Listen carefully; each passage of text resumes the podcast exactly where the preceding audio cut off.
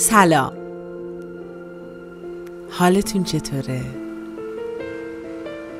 احوالاتتون خوبه؟ اومدیم که باز نامه ها رو با هم بخونیم یادتونه که نامه 17 و 18 این بار قرار خونده بشه نمی‌دونم تا اینجا این نامه ها چه حسایی گرفتین چه چیزایی یاد گرفتین؟ چه چیزایی رو نقد کردین؟ ولی امیدوارم حاصلش به وجود اومدن حال خوب تو روابط متقابلتون باشه. میریم برای خوندن نامه ها. نامه هفدهم. عزیز من گهگاه در لحظه های پریشان حالی میاندیشم که چه چیز ممکن است عشق را به کینه دوست داشتن را به بیزاری و محبت را به نفرت تبدیل کند. راستش اگر پای شخصیت های داستان هایم در میان باشد امکاناتی برای چنین تبدیل هایی باری به ذهنم می آید گرچه هنوز هیچ یک از آنها را رقبت نکرده ام که باور کنم و به کار بگیرم اما زمانی که این پرسش در باب رابطه من و تو به میان بیاید اطمینان خدش ناپذیری دارم. به اینکه هرگز چنین واقعه منهدم کننده ای پیش نخواهد آمد.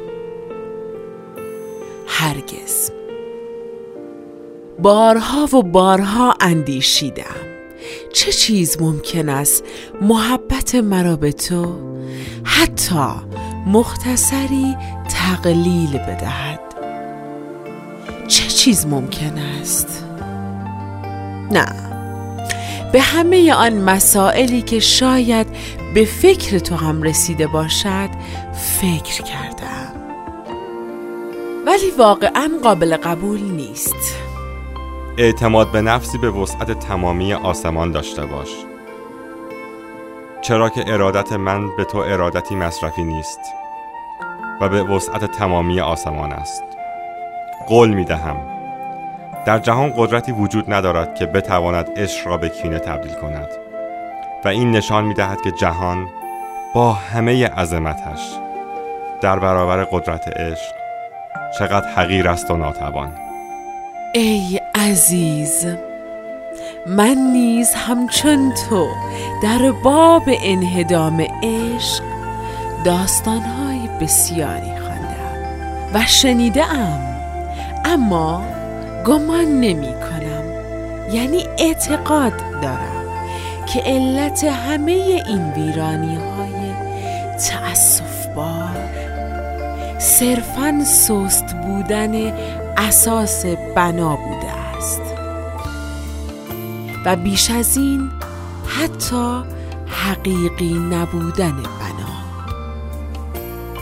عزیز من امروز که بیش از همه عمرم خاک این وطن دردمندم را عاشقم و نمانده چیزی که کارم همه از عاشقی به جنون و آوارگی بکشد بیش از همیشه آن جمله کوتاه که روزگاری درباره تو گفتم به دلم می نشیند و خالصانه بودنش را احساس می کنم تو را چون خاک می خواهم همسر من در عشق من به این سرزمین آیا امکان تقلیلی هست؟